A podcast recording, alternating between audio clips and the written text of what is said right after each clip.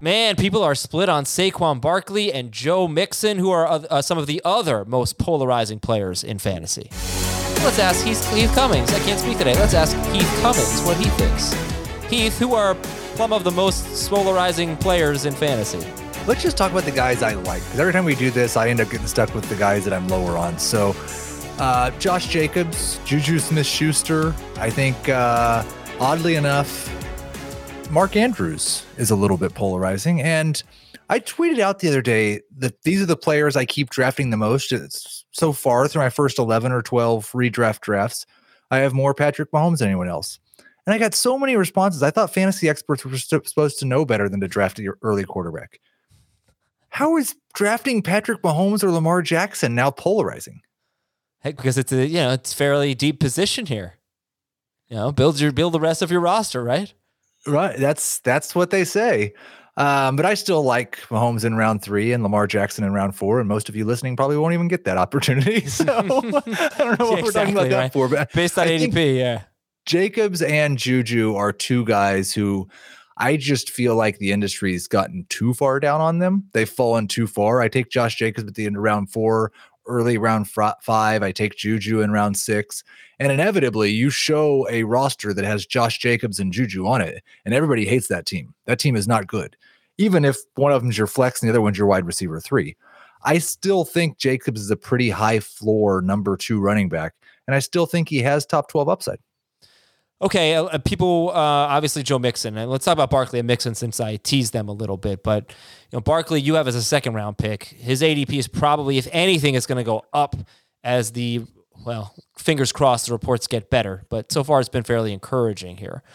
Uh, but even if he were fully healthy, cleared for week one, and they said there are no workload restrictions, would you move him into the first round then? If if there were no workload restrictions and they said we're just a full, I don't think that's very realistic. But yes, I would have him as a borderline first round pick. I still think we have a lot to see with Saquon Barkley. It has been neat the way they've structured it to where every week they get to tell us that he's doing him some new exercise that he didn't do the week before.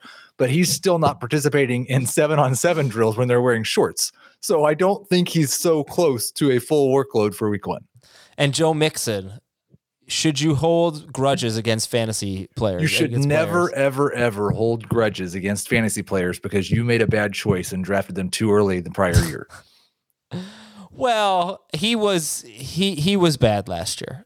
Let's just he played like five and three quarters games or something, and one of them was one of the best games in fantasy. Yes. And three others, he scored between 12 and 14 PPR points. He was pretty mediocre in the four games that he wasn't the best running back in football. But he's shown us before the ability to be a top 12 running back, even with Giovani Bernard.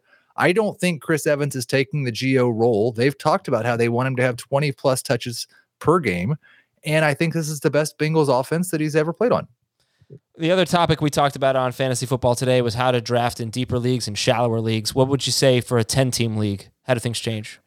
Well, if you're setting the playoffs and you're setting the constellation matchup, make sure you set no. Tune into our regular FFT for that story from Adam Aizer's Commissioner Adventures. Uh, yeah. Ten team leagues, go get your studs. Deeper leagues, be wary of the more shallow positions. Running back and tight end are usually what those positions are, and target those earlier. Did you already you already gave the deeper league thing too? That was I said shallow and deeper both. Yes. Can okay. you play the Chris Towers in the shallow singing? I guess we're done then. I was budgeting more time for that. Okay, uh, so listen to the full length show for a lot more strategy talk and for more polarizing players. Heath Cummings, I'm Adam Aizer. Talk to you tomorrow on Fantasy Football Today at 5.